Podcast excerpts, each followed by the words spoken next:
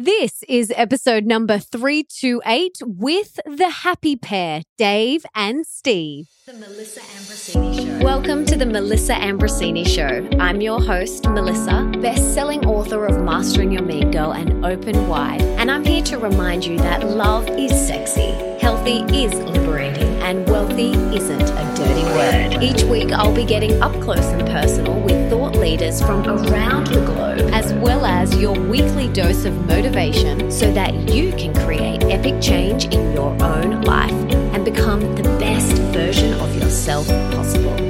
Are you ready, beautiful? If you want to listen to my episodes one day earlier than they are released anywhere else, you have to download the app Himalaya and follow my show. Himalaya is free, super easy to use, and has every podcast you can think of. I love that you can leave comments under each episode and even create episode playlists. Make sure you check it out today.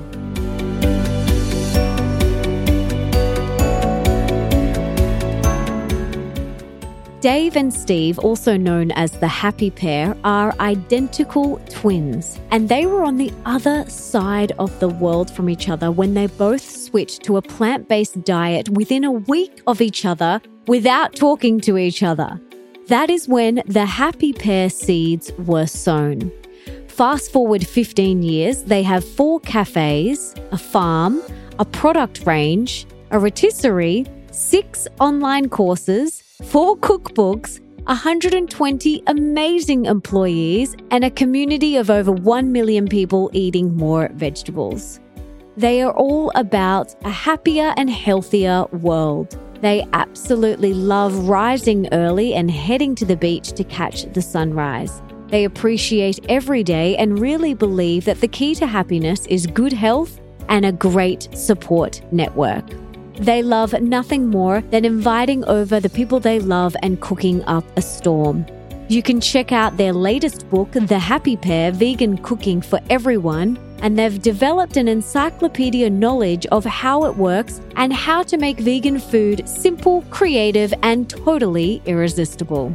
This conversation was so much fun. The energy from these two was next level. I could feel it all the way on the other side of the world. And in today's conversation, we chat about how they started a business as a vehicle for social change, what it's like being an identical twin, and how they harnessed their twin tuition. I love that they call it that.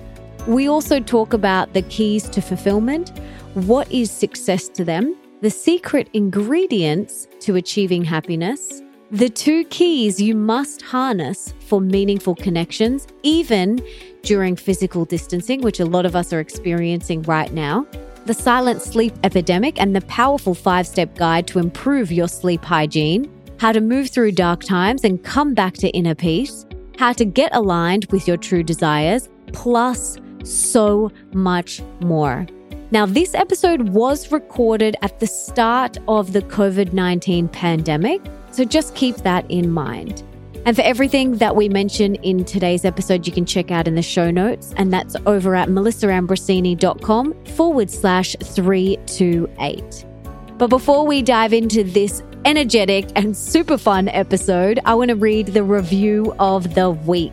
This week, it's a five star review from Future Lawyer titled So Uplifting. And Future Lawyer says, Thank you, Melissa, for providing listeners with a wealth of information to improve not only our well being, but all aspects of our lives.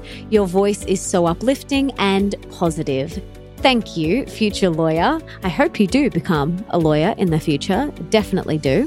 Thank you for that beautiful review. I'm so grateful. And as a little thank you gift, I want to send you my Wildly Wealthy guided meditation. All you have to do is email me a screenshot of your review to hello at and I'll email that over to you.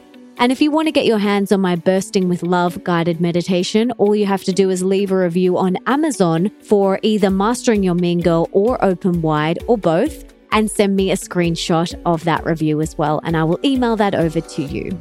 And now, without further ado, let's bring on the happy pear, Dave and Steve.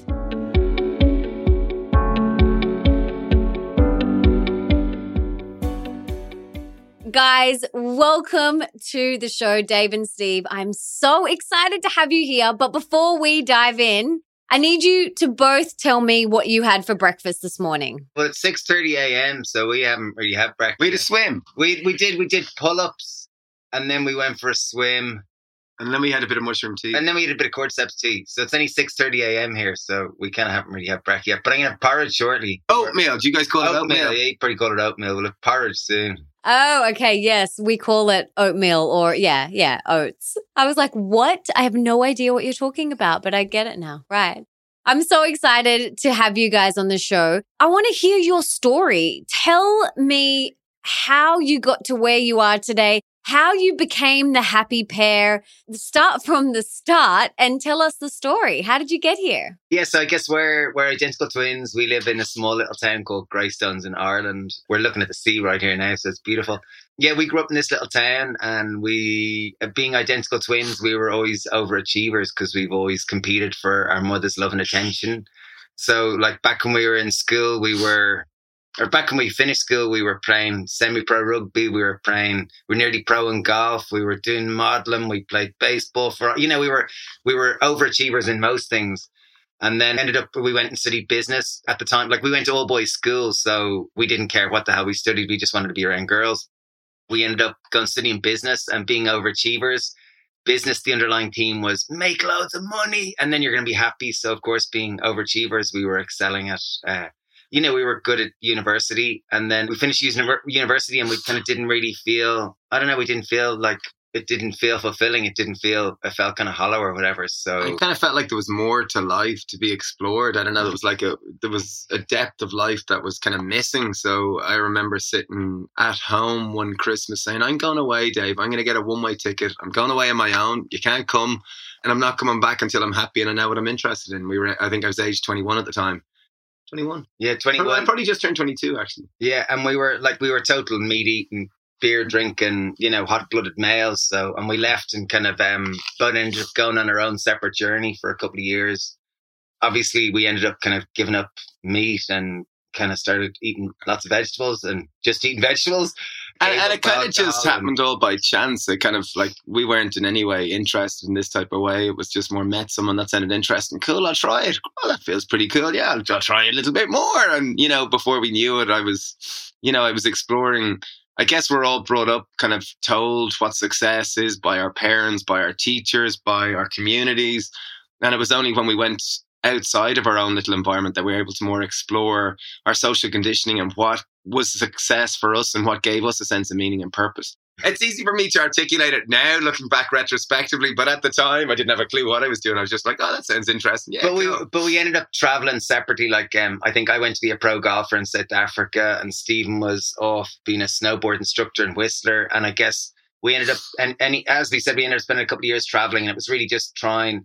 We ended up spending a lot of time on organic farms and meditation centers, and just all sorts of curious different things. And then one day we were age twenty three. I think what Steve calls me up and he says, uh, "Dave, Dave, do you want to start a health food revolution?" And um, those were his words, and and I thought, oh, cool, great. And then he says, uh, Do you want to start a vegetable shop? I was like, A fucking vegetable shop? Like, vegetable shop? That doesn't sound very cool. He says, Just trust me, Dave. I got this idea. And as we said, we left as these kind of well respected, we were overachievers in our small little town. And then we came back as these long haired hippies that were now vegans, that didn't drink alcohol. And now we're starting a vegetable shop. So people obviously thought we had totally lost the plot. And we started a little vegetable shop, age 24. This is back in 2004. with a dream of creating a happier, healthier, kind of more connected world. That was really it. You know, selling vegetables. Yeah, and we started with the little vegetable shop, and it's gone from me and Steve. Yeah, I guess we always started with the idea that it was, as Stephen said, it was to, it was greater ideals, and like he wanted to call it uh he wanted to call it Flinner's Fruit and Veg for social change, like, but it just wouldn't fit across the shop front. And uh and I guess the whole thing, like, it was really, it was to know, use business as a vehicle for social change, to try to, I guess we'd thrown out this kind of capitalistic idea that money will make you happy. And we kind of wanted to try to add value and use business and to work within the business community to try to create a better world. That was really it. and I guess it's gone from the two of us to where there's now a team of 120 people, and we've got four cafes, we've 30 products in a thousand stores, we've know. Right I think we cookbooks. sold a quarter million cookbooks, and we've, you know, done loads of different stuff. I think so, but it's it's been a really fun adventure, you know. Wow. Holy moly. Oh my God. There's so many things I want to ask you about. Firstly, I want to know when you had your time apart, being identical twins, like, how was that for you guys? Like, did you still feel each other? Like, I've read so many studies about how even when identical twins are apart, they can still feel what the other one's going through. Can you tell me a little bit about that? Yeah, yeah, absolutely. Like I, I think being an identical twin, at least in our experience, you're so fortunate. Like so many people are looking for someone that loves them unconditionally and understands them and just gets them. And being an identical twin, you've always had that. You've never had to look for it. Like you just have it, which is might sound strange or might sound weird to people, but I guess it's for us. It's been such an incredible blessing, and to to split up like that, it was weird initially. You were kind of turning around for your support, and it's like, oh, they're not there. But then after kind of a week later, you realized they're still there. They're not there, like maybe physically, but they're still there, and you'd still feel very much connected. And even to tell one kind of anecdotal story, I remember when I was in Whistler first, I met a guy from our hometown, Greystones, Connor. And I didn't have much money, and he said I could sleep on his floor. And he brought me up to his apartment, and he kind of showed me the little corner of the room and said, "There's your bed." And I was like, "Great, deadly!" And he introduced me to some of the people in the room or in the kind of apartment. One of the guys was a guy from Australia, this fella called Adrian, and he happened to be cooking a lentil soup. And I didn't know what the hell a lentil was. I didn't know. I, I didn't really grow up eating food like that. And he asked me if I wanted to try it, and I was like, I don't know. Okay, yeah, I'll try it. And I remember trying it, going, wow, it's delicious. I didn't know you could eat lentils. They're amazing. And we got talking more, and, and he told me he was a vegetarian. And up until that point, I'd never met a man that was a vegetarian. I didn't know men could be vegetarians. So it was like, wow. I kind of asked him, could I eat what he ate for the week? And I kind of ate like a vegetarian for the week and thought, this is great. I, I, I want to be a vegetarian. And lo and behold, I called Dave up, who was in South Africa at the time. Eh, and we hadn't been in touch at all. And lo and behold, Oh, I'd become a vegetarian that week too. So I just met a pretty girl, and lo and behold, it happens.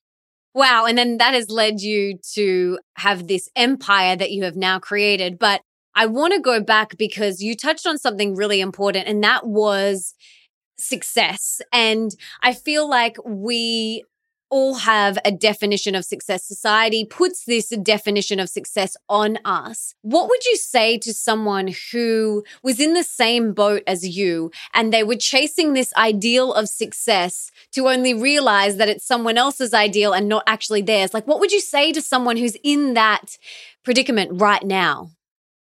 Well, I think it's kind of hard because you know if, if I'm trying to give someone else advice, it's hard. Like they mightn't be able to listen to it, or they mightn't have the reference pointed. So I know I could say it to myself, like I could say it to a younger version of myself, and I'd really say that because everyone knows these kind of these quintessential metaphors or Cliches. cliches that oh, real success is your wealth, or you know, and a seventy year old will tell you that, and you go, Is yeah, right, no, it isn't. I just want a pretty girl, and it's like it's not, you know, whatever.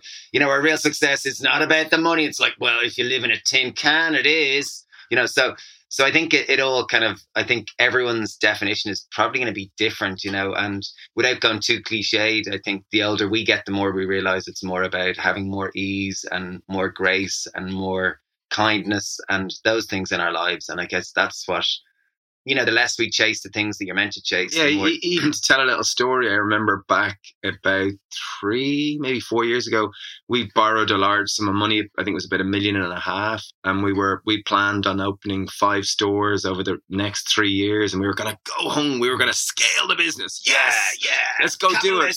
And we opened another cafe, and we kind of launched a few more products. And suddenly we found out oh, I wasn't swimming in the sea. I wasn't taking my kids to school. I was kind of like I was in the car loads. I was kind of like, is this what success is?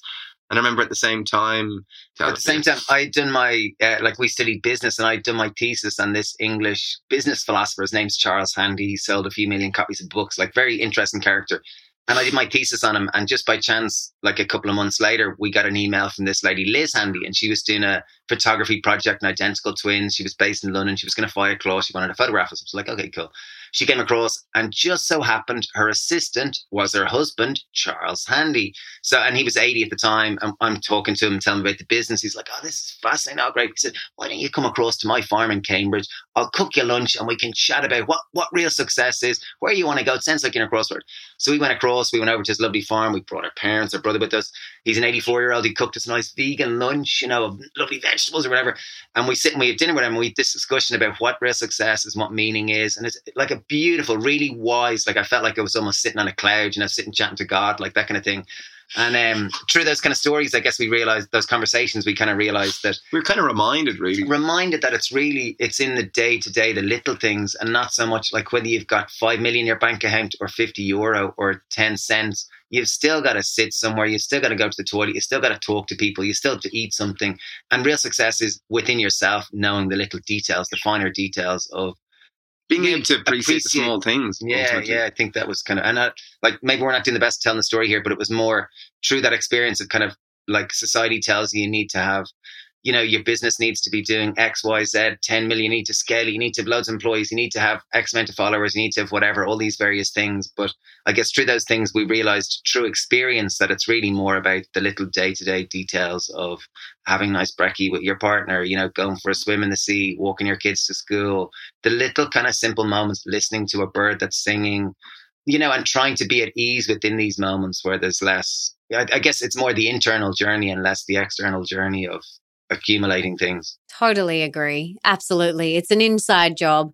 So, how can we be happier? Like, especially with what's going on in the world right now, how can we find that internal happiness? What are the key ingredients?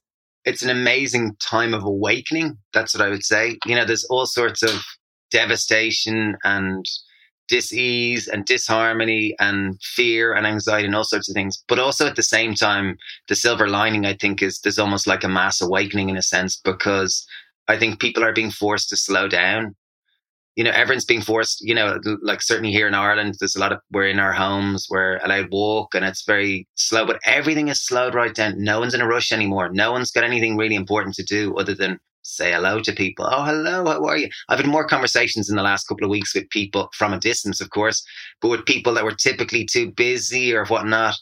You know, so I think the I think it, it's reminding us through this process of what's going on now. It's reminding us that it's really the little things, how life isn't as secure as we think it is, and to really enjoy the kind of day to day little simple little interactions. I think happiness is kind of it in itself is ephemeral, Attainable. subjective, unattainable. I think what happiness is a product of many things that we do. And I think there's many things like it in itself is kind of like the infinite. It's hard to, to touch, to grasp. To, I, I'm now 10 out of 10 happy. Like it's, you know, it's naturally the the, the emotional like yeah know, you finished kind of it, it's an up and down kind of cycle but i think there are many things that can underpin like the basics of of of to make yourself in a position to experience more joy more harmony more balance more balance and i think you know often we do a, a number of talks and we kind of cover five basic tips um we go through them yeah i think point number one yes. is just eating more like I think nowadays statistically nine out of ten people in the West, whether it's Australia, Ireland, the UK, wherever it might be, but typically in the Western world, nine out of ten people don't get their daily recommended allowance of fiber.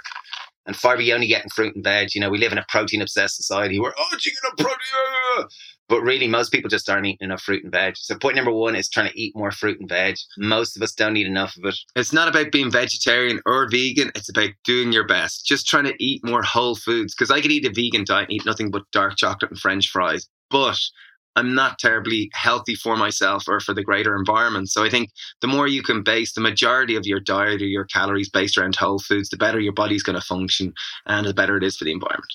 Yeah. Okay. Boom. Point number one. Point number two. What's point number? Oh, point number two. Okay.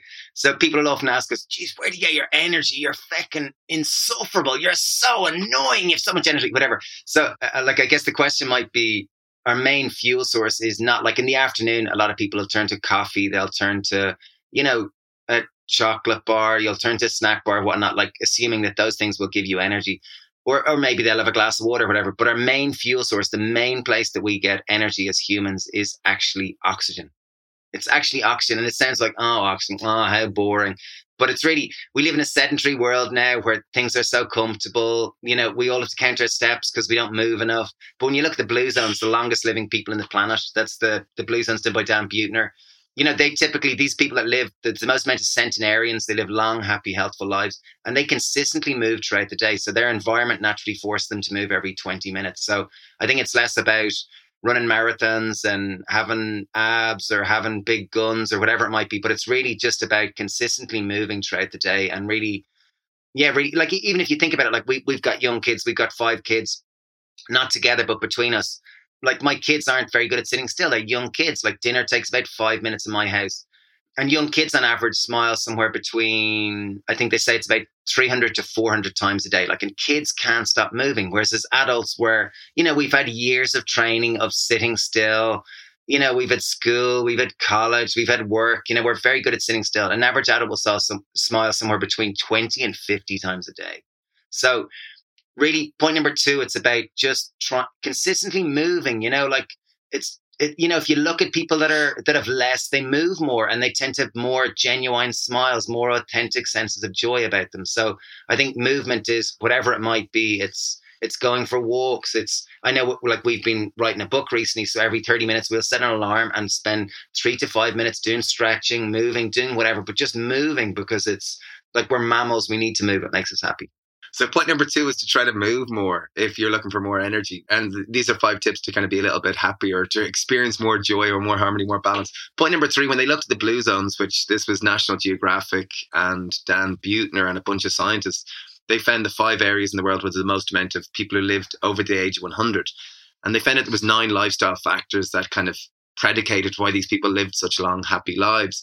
And when they boiled it down to one most important factor for a long, healthy life, most people think, oh, it's it's oxygen. No, no, it's what you eat. Oh, no, Oh, it's money. it's positive thinking. It's positive thinking. Yeah, it's yeah, mindset. yeah, yeah. No, but they found out the most important thing for a long, healthy, happy life, it's actually community and social connection. We're social creatures. So I think the more you can set up your lifestyle, like if you want to, the more you can set up your lifestyle so the healthy choice is the easy choice, the easier it is to live a healthy lifestyle. So we become the product of our environment. So, you know, you become the five people you spend most time with, you become most like. So if you kind of want to be healthier, try to get healthier friends. If you want to get more active, get active friends. If you want to start eating more veg, start hanging around with the local vegetarians. You know, start, we become our environment. But even even I was going to say just to bring it back up on top of that, like nowadays, last year I think it was in 2018, the UK. You know the way there's like ministers for health, there's minister for finance. They nominated their first minister for loneliness because 14 to 16 percent of the UK population now is either extreme all the time lonely or ex- experiences lots of loneliness. So loneliness has become an epidemic in our society where you know we we are obviously the most connected ever via the internet and via phones and all these type of things. But realistically, the most basic physiological we need as humans is the need for connection, that need for belonging, that need for being a part of a tribe. And nowadays, I think via mobile phones, people are losing the basic social skills to interact with one another. We see it when we employ younger people. They don't tend to the same social skills as older people in terms of just basically talking to people because they much spend much more time used to texting or whatever those kind of interactions. So, so point number three, I think it's the most basic, simple, fundamental thing. We are all insecure, flawed humans that want to feel accepted. We want to feel loved. We want to feel part of something. And really, realistically, we're going around. Each one of us are going around with signs saying, "Please love me. I am worthy." You know, and we're all using different strategies to be accepted. Like some of us are having are going to the gym and having big muscles. Other of us are attaining money. Other of us are doing other different strategies to feel accepted and belonging. I think the most basic fundamental thing, and that's why I think the, the actual time we're existing in right now, where there's you know, as I said, I think there's an, a mass awakening in a sense. We're realizing how important connection, community, kindness, supporting your neighbors, all these basic simple things. So I think point number three is to be aware that we have such a need for connection and community and to really proactively cultivate these things within your life. Like I see, we, like we bring our kids to the playground and I watch my daughter and they run straight up to some other kid and they go, hi, can I be your friend? So cute. And that's it. Like they've made a friend. Whereas as adults, it's just, you know, What do you do for a living? Hi, I drive a big car. yeah, you know, like it's just, you know, we're we're a bit more detached and a bit more afraid. But ultimately, all we want to feel is love and acceptance and a part of it, something. Totally. And I absolutely agree with you. So, right now, as we are recording this, it is March 2020, and we are retreating in our homes due to the coronavirus. So, we aren't able to have that physical connection. So, what can we do? I know certainly in Ireland, we're still allowed out of our homes. We just have to social distance. There's two meters between people. So I think you can uh, even get on the phone and have a virtual coffee with someone. Like it really is making these. My daughters are having virtual play dates with their friends most days. So I think it's following their leads. Even, even, the, even the kids were so excited yesterday. They were writing letters, running across the road, delivering it into Dave's daughters, and then they were sending exchanging letters all day long.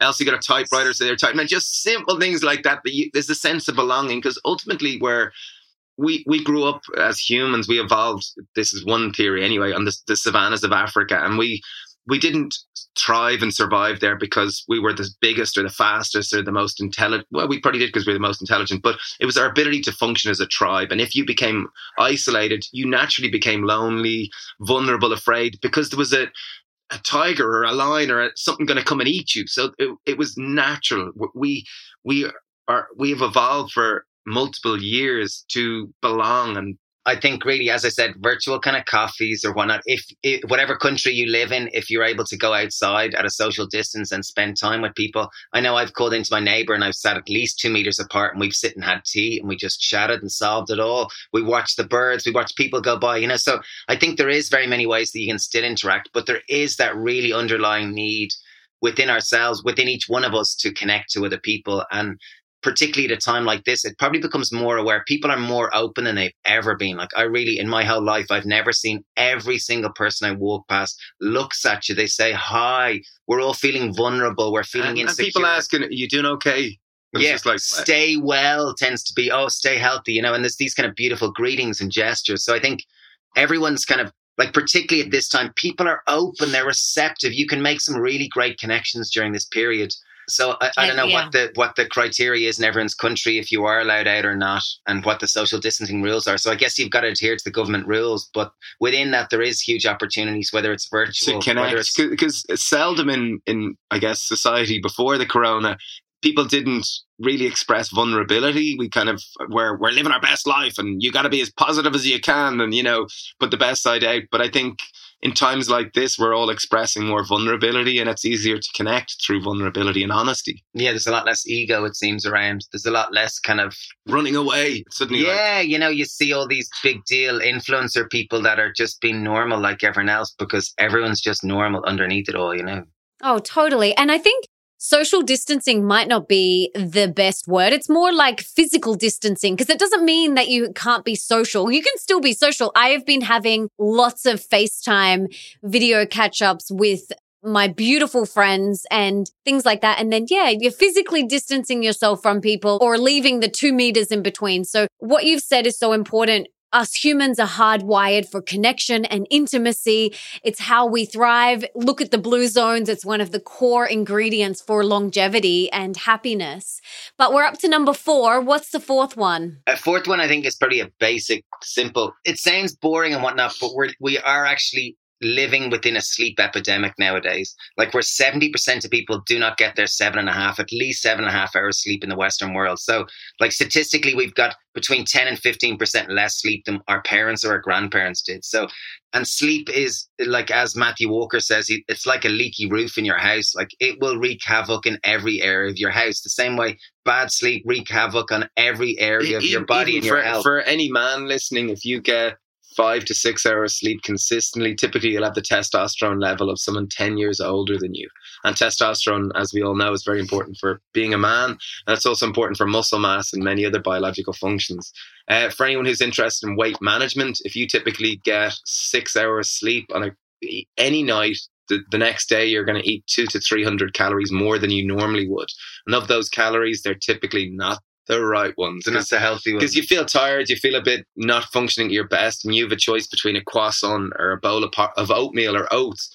Most people pick the croissants because it's much easier to get those calories or to absorb that energy. So it's less less strain on your body. But Uh, but maybe here's uh, like five things which we'll always try to we apply to in our Another five life. things. Another Five. five. So this is five A. okay, so five things to try to improve your sleep.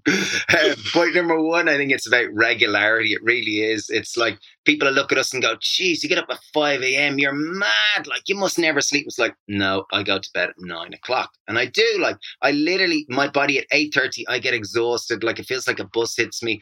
I start winding down, and I'm in bed by nine o'clock. Like, and I sleep, and I get up at five o'clock. But regularly going to bed and getting up the same time is so fundamental. Yeah, we have a circadian rhythm, which is just a fancy word for we've a, natural biological system that functions within the 24 hour clock. And the more we go to bed at the same time, we get up at the same time, the easier it is to have a consistently good night's sleep. and that's easy nowadays because most of us are trapped in our homes at the moment, A- and, like there's no excuses. But like it's really, it really is so fundamentally important. I see it with my cats, like you see with animals, they're Cats. my cats, they're like clockwork. Like cats can't fucking read the clock, but every morning at five a.m., me is scratching on the door. Like she's like.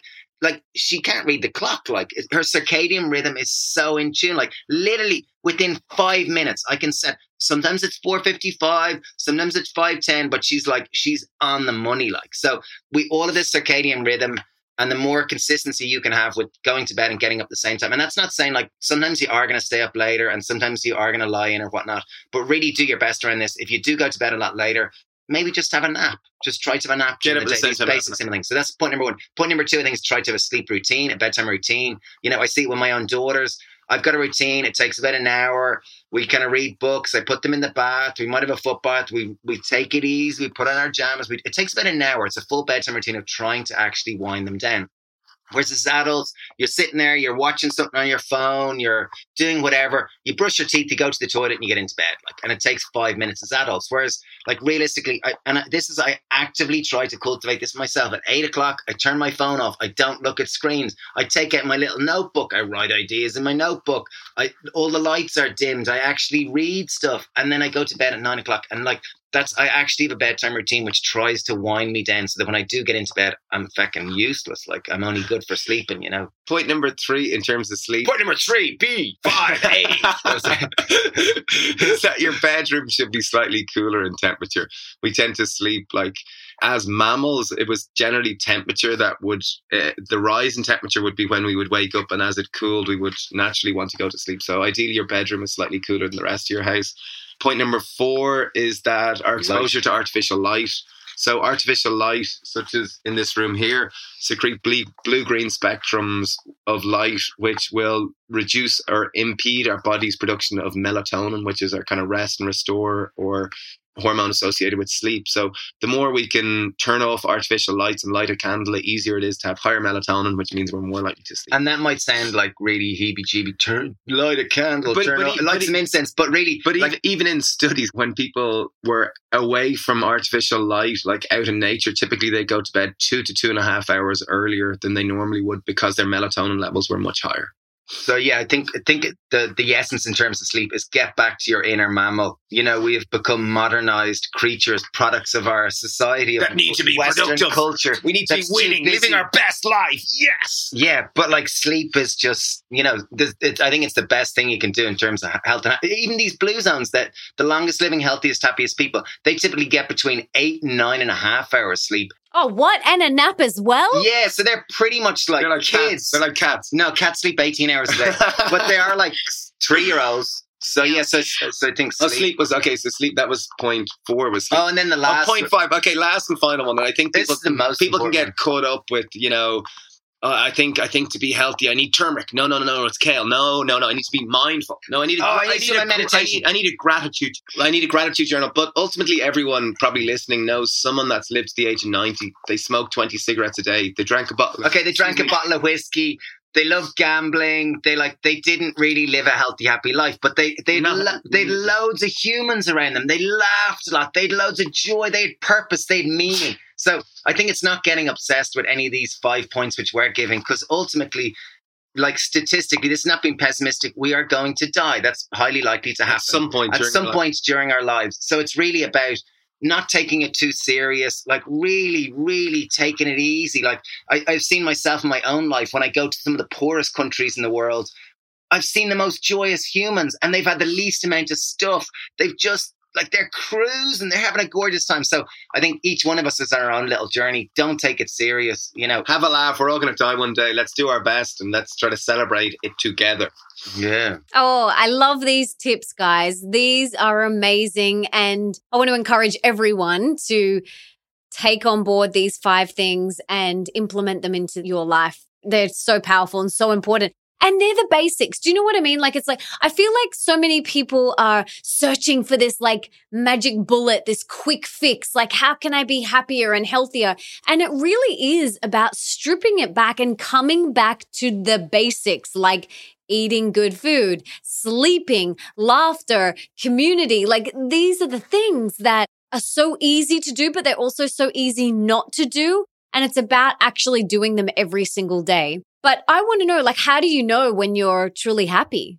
I think you probably know, like, I, I think in a sense, you're probably going to know there's more ease, there's less anxiousness or less frustrations, there's more grace and fluidity and balance to your life. Like, those words aren't typically associated because people think you've got to be, you know, having such a laugh and on a plane drinking champagne, you know, and those would be the things. Or I'm in Bali doing yoga, you know, they're the things. But when I think of the most joyous moments that I've had, they've probably been sitting looking at the sea with my daughters, or climbing rocks, or cycling a bike, or watching a horse jump over a fence. When, when you're you know? lost in a moment, and you're Yeah. kind of literally you've lost track of time. You've just you're just caught in the moment. So And can I can I say one thing back to what's going on at the moment? And I likened it to mass awakening, which sounds like stupid. What a mm. moron! There's people dying in this world, but realistically, I think and there's no. I'm not disrespecting in any sense. I'm just saying that there's another side to it. And in a sense, when we are all being socially isolated and physical distancing and all these various things, money has far less value. Like it really does, because you can only spend it on food. There's no stores open other than food or to go buy, you know, hair gel or whatever it is, some Or Amazon. Um, pharmacy. You know, you can't. Re- money's not that valuable anymore. So people are being forced to look outside of themselves for other things. Where do I find meaning? How do I find a sense of ease? How do I find enjoyment in my own day to day life? How can I relax and move beyond any anxiety that I'm feeling? and it's really difficult for so many of us because you know we're used to distracting ourselves with trying to get money to buy a house to buy a car to do all these things because these are the things that are going to make us happy. But now we're almost being forced to look inside of ourselves which is and that's why i've, co- I've used the term mass awakening. And i apologize if i offended anyone but realistically i think that's we've got a, this opportunity to look inside of ourselves and to try to slow down. Like we are being forced to slow down to I don't know, reflect, take it easy, like read, become our own best friends again. Because I think that's the bit that, like, actually start to love ourselves and be kind to ourselves and less outside of yourself. Yes, absolutely. So, with the way that the world is right now, there is more suffering, there's more depression, there's more anxiety, there's more suicides than ever before. Like it's an epidemic, like you said before. So, how can we move from that darkness, from those dark moments, the adversity, the grief, the dark thoughts, the depression? How can we move from that to happiness? What are your thoughts? I think with life, my my wife is a clinical psychologist, and I remember when I we grew up in a very male orientated home, as in there was me and Dave and two other brothers. We went to all boys schools. We played a lot of rugby. It was very kind of machismo culture, really, and it was, you know, only over the last maybe 10, 15 years. I, I remember when I first met my wife, she kind of asked me um, to tell me about your emotions, like like what you experienced. And I was like, emotions? What, what, what's an emotion? And I kind of went, I, I'm lucky. I only get the good ones. Like I'm, I kind of feel happiness. I feel tired. Hungry. I feel hungry and, and horny. Horny is an emotion. You know, I really didn't, didn't, you know, I, I was, I was very uncomfortable and I wasn't in any way aware. And she kind of looked at me like I've, you know, three heads or what, you know, what, uh, who am I with? And she kind of, she kind of, I guess, over a period of time has kind of taught me the importance of a full range of emotions and being not being afraid to express them all. That every human on this planet has a full range of emotions which we need to express, and if we don't express, they will express themselves through us in possible ways that we don't like. So I think it's. I'm kind of learning. I know in Ireland there's a, a form of greeting where we say "How are you?" and that's "How are you?" and typically you know, if it's with another man, it's like good or grand or crap or tired. That's kind of the full range of emotions. But I'm kind of using it as an opportunity when someone asks me to pause for, you know, a few seconds. It might be a little bit uncomfortable and go, actually, I feel a little bit overwhelmed. And when I say something like that, the person that previously told me they felt great, they go, actually, I feel pretty crap too. And suddenly you've actually connected with something vulnerable and something more authentic. So it's something that uh, I've been trying, and I think it's it's not necessarily for us all to idealize happiness. I think it's, you know, there's night and day, there's the natural duality, there's the natural what goes up must come down. I think it's important not to to try to experience happiness all the time. There's going to be natural times when it's important that you sit with your sadness. It's important that we sit with our anxiety. It's important that we work through it. But we are not our anxiety. We are not our sadness. We are we are a multifaceted human that has many different spectrums to it. And, and I think it's the more you can not necessarily experience just happiness. I think happiness is a product of many things you do. And if there's a general sense of underpinning within you, a sense of gratitude, sense of joy, sense of an ability to experience the present moment for what it is, I think that's really joyful. And maybe, maybe to move the conversation away from happiness, maybe it's more a curiosity like, like when I look at my children, like they're curious. They're curious about everything. Like they really are. They're inquisitive. They want to know. There's that real childlike wonder about everything. And when I when I look at people that tend to be seem to experience more levels of happiness or joy or these type of things, there is a curiosity. There is a, a naivety. There is a kind of innocence. An innocence. All these basic things. There's a wonder there. Wow! Look at that tree. Isn't it amazing? You know, like stupid basic things. Not like I've only got one million in my bank account. If I, if it compounds for another year, I'll have one point five. You know, so like I think it's that cultivating that sense of curiosity. And, like and if you were told if if anyone is listening if you were told you've had you've got a day to live or a week to live people are going to slow down. We're innately going to slow down and we're going to start tasting each bite of our food instead of the first bite and the last bite.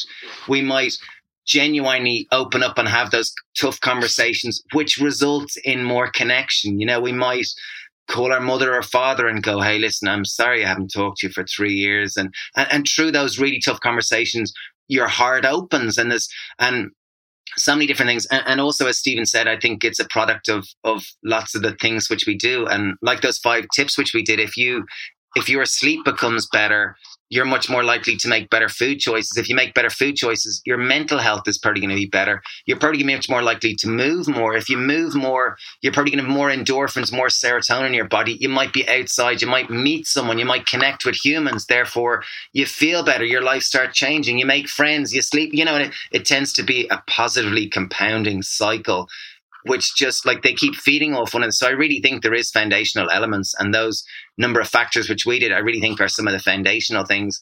And then there's other little things you can sprinkle in, like curiosity and you know, trying to be kind and love yourself, you know, those basic simple things. It really is an inside job, isn't it? It really is about taking responsibility and asking yourself these big questions like what truly lights me up? What brings me joy? What makes me feel happy? And for me, it's like a daily thing. Like I wake up every morning and I'm like, what will bring me the most joy today? And usually it's having a dance in the lounge room to Taylor Swift with my husband, like something so simple and just silly dancing and singing and things like that. Like, really, like that brings me the most joy out of everything that I'm doing. And, you know, being out in nature. So I think it's about stopping, pausing, asking yourself what really lights you up? What brings you joy? What is happiness to you? And then doing those things each and every single day. That's how we find happiness within ourselves. And then that's how we be happy. And I love what you said before. It's not about striving to be only happy all the time because you are going to feel other emotions and that's okay. You're not broken. There's nothing wrong with you. It's just part of being a human in this earth suit. We're going to feel a full range of all of the emotions and that's okay. I think one of the best life skills you can have is learning how to move through them. Like I visualize the emotions like a wave and they're going to be, you know, those waves are just going to wash over you. And we have to allow that to happen. And we've got to find the tools and the strategies and the ways that we can deal with our emotions, whether that's talking to someone or journaling, whatever works for you and finding the things that are going to help you be more in a joyful, happy state, but not suppressing anything else. I think that's really key. But I want to know do you feel like it's a flick? You know, do you feel like happiness is something that we can just flick on like a switch? Do you know what I mean? Or do you feel like it's compounding? I think like there was another point which I was just thinking there was that like society we we we've all been so conditioned via movies social media everything that like and we're so programmed that I see it in myself I catch myself all the time like that we need money we need clothes we need a new car we need social status we need lots of likes we, like this that programming is so innate in all of us that I see it myself and I'm constantly catching myself and go no you don't need any more. I'm one of the most fortunate humans on the planet.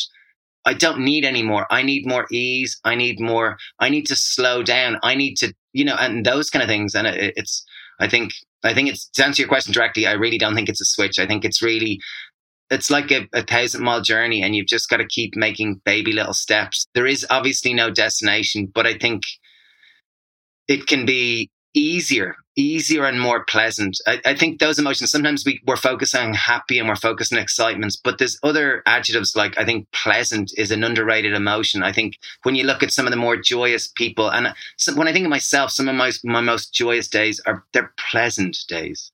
They're not like the days where you're, they're the most exciting. On a plane, around London, you know, they're those really pleasant days where I'm at ease in myself. And I didn't do a hell of a lot. We went for a walk. I had a swim. I did something. We went for a cycle with the kids. You know, something really simple. And those can be some of the most fulfilling days. So I think back to exactly what you said that it's an inside job, that it's, and I think being aware that we all have these conditioning that we, uh, for more things, we need to look beautiful. We need to have abs. We need to have X, Y, Z. We need to have the new iPhone. I need to have a new laptop. Uh, I need to own my own house. There's all these kind of programming. And it's really, I, I just see it in myself the constant being aware that no you've i have enough. No i think real success real happiness real joy real ease real pleasantness is that awareness that the more i become aware that i don't need as much that i can i can a simple life is can be some of the most fulfilling stuff that there is. Absolutely. Absolutely. What are you guys working on within yourself at the moment that you you know, maybe want to improve? Because I feel like where I have a growth mindset and I'm always growing and learning and evolving. What's something that you guys are working on right now? How to have more ease. Constantly, I'd say how to, like, I'd say the, the number one thing which I'm working on is how to actually have more ease when I think, when I honestly ask myself that question, what do I need to change in my life and what do I think the world needs to change? It's to stop rushing, to have more ease, to have more appreciation of the simple little things. So I'd say when I boil it all down to that's the only thing I'm working on. Everything else is just distraction, like all work stuff, all these other things. They're great, they're wonderful, but it's really underneath it all. It's how to have more ease, how to have more joy, how to be more present, all those basics. And I get distracted 90% of the time but there might be maybe there's 2%. I don't know what percentage of the time, but there is pockets where I really do feel that sense of ease and that sense of connection. So. I'm working on being more present. I remember back many years ago when we were kind of traveling and kind of, I guess, going through an internal change. I remember we got really into meditation and we used to kind of meditate two hours every day and did it for many years. And I remember there was a, a huge clarity and very it was very present, and I guess through the last number of years, just huge amount of distractions and the business and the excitement of all this, I've kind of somewhat lost touch with it in some degrees. So um, yeah, working on meditating more and uh, getting back and connecting with that sense of peace and calm and quiet. Yeah, meditation for me is like, oh, it's my elixir. I love it so much. Some people go to coffee, I go to meditate. It's just, yeah, it's so beautiful. I'd love to hear now if you guys had a magic wand and you could put one book in the school curriculum of every high school around the world, besides your books, what is one book that you would choose? I always loved Siddhartha by Hermann Hesse. I always thought that was one of the most beautiful books. Now, I haven't read it for 10 years or 15 years, but I just remember it was such a well written, beautiful book about what's important and what's not important. And it's really, I think it's the story of Buddha you know, his whole little story, but it's very humanized. It's not this idealized version of this A religious thing. superhuman. You know, it was just a very pleasant, well written, beautifully written book that was, you know, it was easy to read in a couple of days. I thought that was a beautiful book. trying to think what like as I think school kids. I'm trying to think would, would school kids necessarily read that book? I was trying to think of that, that you know the beautiful Harry Potter. I, I- I- kids read it. I read it with my kids, and that was one of the most fun. Like that's one of the most fun experiences I had with my daughters. We spent two and a half years, I'd say, reading every one of the books. Both them curled up, and we and we read all seven books. And it was, and we've watched all the movies, and we've been to London's platform army three quarters, and those were just pure joy, pure getting lost in the moment of absolute pleasantness. So, like maybe those type of things, rather than you know the other things, that they were some of the most joyous ones.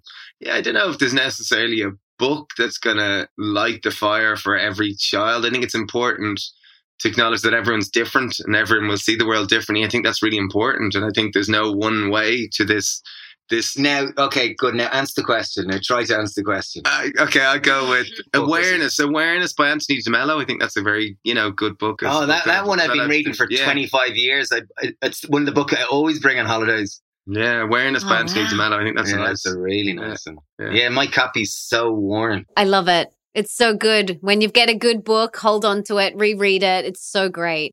I have three rapid fire questions for you that I'd love to hear your answers for. Are you guys ready? And we can go like one then the other, okay? Yeah.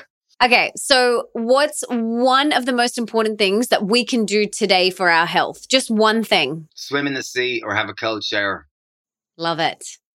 Hang out with some friends physically. Well, you, maybe you can't do physically, but someone that you feel a sense of connected or a sense of belonging to. And I would say call someone that you've wanted to call for ages but have been afraid. Oh, Ooh, Like your mother or like those people that you just know you're connected to but you're scared. Do it. I love those. Thanks, guys. Okay, what is one of the most important things that we can do for more wealth? So, more abundance in all areas of our life. Stop, stop looking for more. Try to look at how much you have. Oh, I love that. But genuinely, and Oh, that sounds so okay. cliche. I, I- can I change my book one? Okay, Julia Donaldson. She's an author who writes kids' book, and I think it's called A Squash and a Squeeze.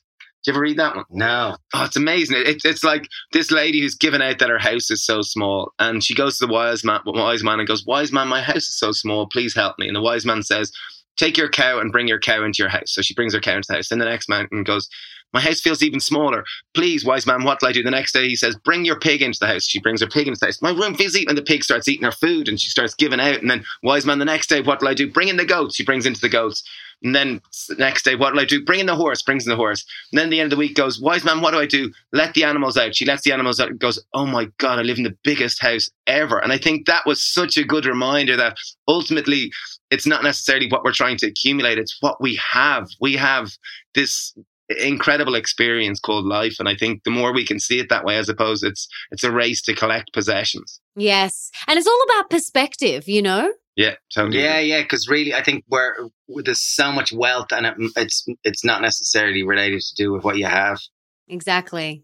Simplifying and minimalism, you know, that's where it's at. I feel like we're moving more to that, which is great. Okay, one last question in our rapid fire. What is one thing that we can do for more love? The most important thing that we can do for more love today? Be kinder to yourself. Yeah ultimately love turn is it's your relationship with yourself so i think it's to to remember to to look to yourself and to stop looking outside that i need this other person necessarily to complete me i think we're we're born pretty remarkable humans does sound a bit cliched, but I think it's down to your self talk. Like if you beat yourself up, like I don't know what kind of practice you can do. I know a friend, he recommends he has a photo of himself when he was young and he literally takes it and he looks at it every every day for 15 minutes and he looks at himself when he was young and happy and he goes, Am I talking to like how can I be this? How can I be kind to this innocent, beautiful child? You know, and, and he really kind of he, he spent years doing this, and through that process, he's become a lot kinder with his own self talk and like more self love. And I think that's it. That uh, in each one of us there is a an innocent three year old that's pure and beautiful. And would you talk to an innocent three year old the way that you talk to yourself right now? Like it's really we're all these sensitive, beautiful creatures, and how we can become more caring and loving to ourselves. You know. Yeah, I have a photo next to my bed of myself when I was about five. And every morning I roll over and I say, I love you so much. And I kiss the photo. I do. Like, and it reminds me that she is in there. And I've got to be really nice to her because she is in there.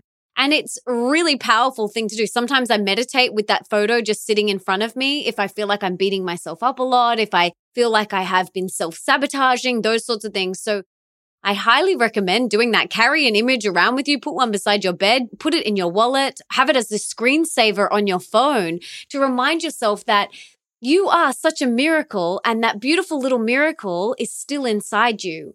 And we wouldn't speak to our best friend the way that we sometimes speak to ourselves. So really, this comes back to full circle what we are saying at the start, which is like, it's an inner job. Like pure happiness comes from within. So I want to know, like, what advice do you have for someone who might be experiencing real turmoil right now, whether that's depression or, you know, just grief or sadness or loneliness? Like, what advice do you have for them? I guess first and foremost, massive empathy because it sounds really hard.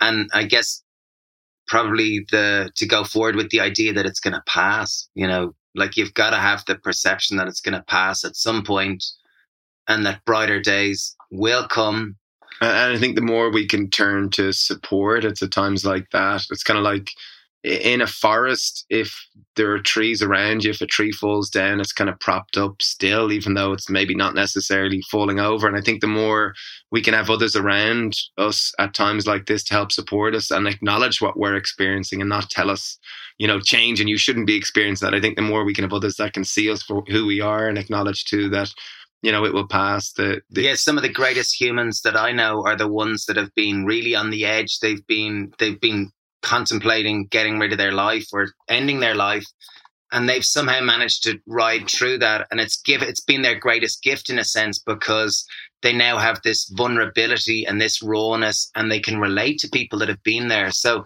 some of the most beautiful humans that i've met in my life have been ones that have experienced the darkness you know the depths of darkness that lots of people haven't and as a result they've just got this level of empathy and connection that many people don't have. So I think to really believe that and really know that it, it someday it will become a gift. It will. It, it can become your greatest strength, you know, it really is. So, and I'm not saying that to try to offend anyone who is in these dark places, but I don't know. Hopefully it might help. Yeah. Mm, yeah, absolutely. One of my favorite quotes is this too shall pass. Yeah. yeah. Nice yeah. And I remind myself of that all the time whenever I'm feeling down or depressed or sad. Or feeling up as well. Remind yourself this yeah. too will pass. You know, totally. When you're feeling beautiful, you look in the mirror and go, geez, I'm looking good today. This too shall pass. You're like, no. or I look down and I go, wow, cool, I'm in great shape. And I go, nah, this isn't, this is going to pass, so enjoy it. totally. Soak it up, enjoy it. Yeah. yeah. Guys, this has been amazing. I love your energy. I love everything you've shared. It's been beautiful.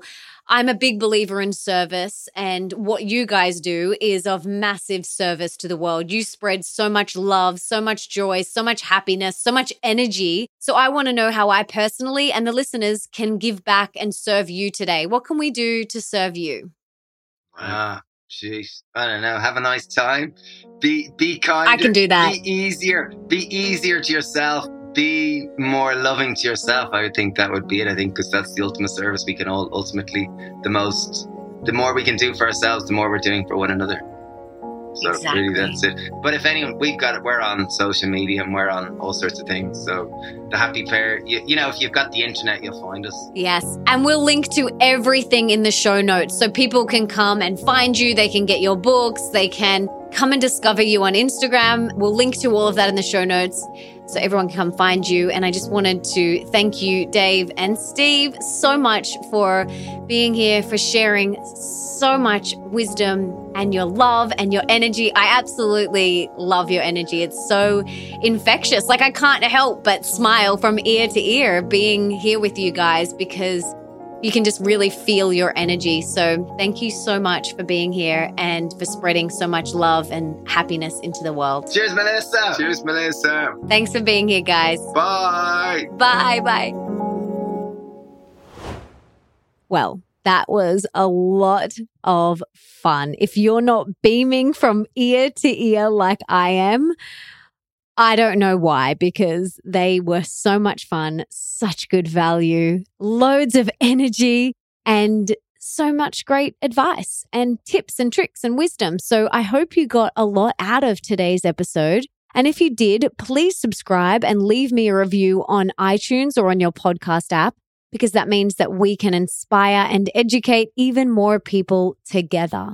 And it also means that you could potentially be the review of the week for next week, which is pretty awesome. Don't forget to come and follow me on Instagram at Melissa Ambrosini and tell me your top key takeaways from this episode. I absolutely love reading them all, so please keep sending them to me. And for everything that we mention in today's show, you can check out in the show notes, and that's over at melissaambrosini.com forward slash 328. And you can also listen to all my other episodes there too. And now, before I go, I just wanted to say thank you so much for being here, for wanting to be the best, the healthiest, and the happiest version of yourself, and for showing up today for you. You rock. Now, if there's someone in your life that you can think of that would really benefit from this episode, please be an angel and share it with them right now. You can take a screenshot, share it on your social media, email it to them, text it to them, do whatever you've got to do to get this in their ears. And until next time, my darling, don't forget that love is sexy, healthy is liberating, and wealthy isn't a dirty word.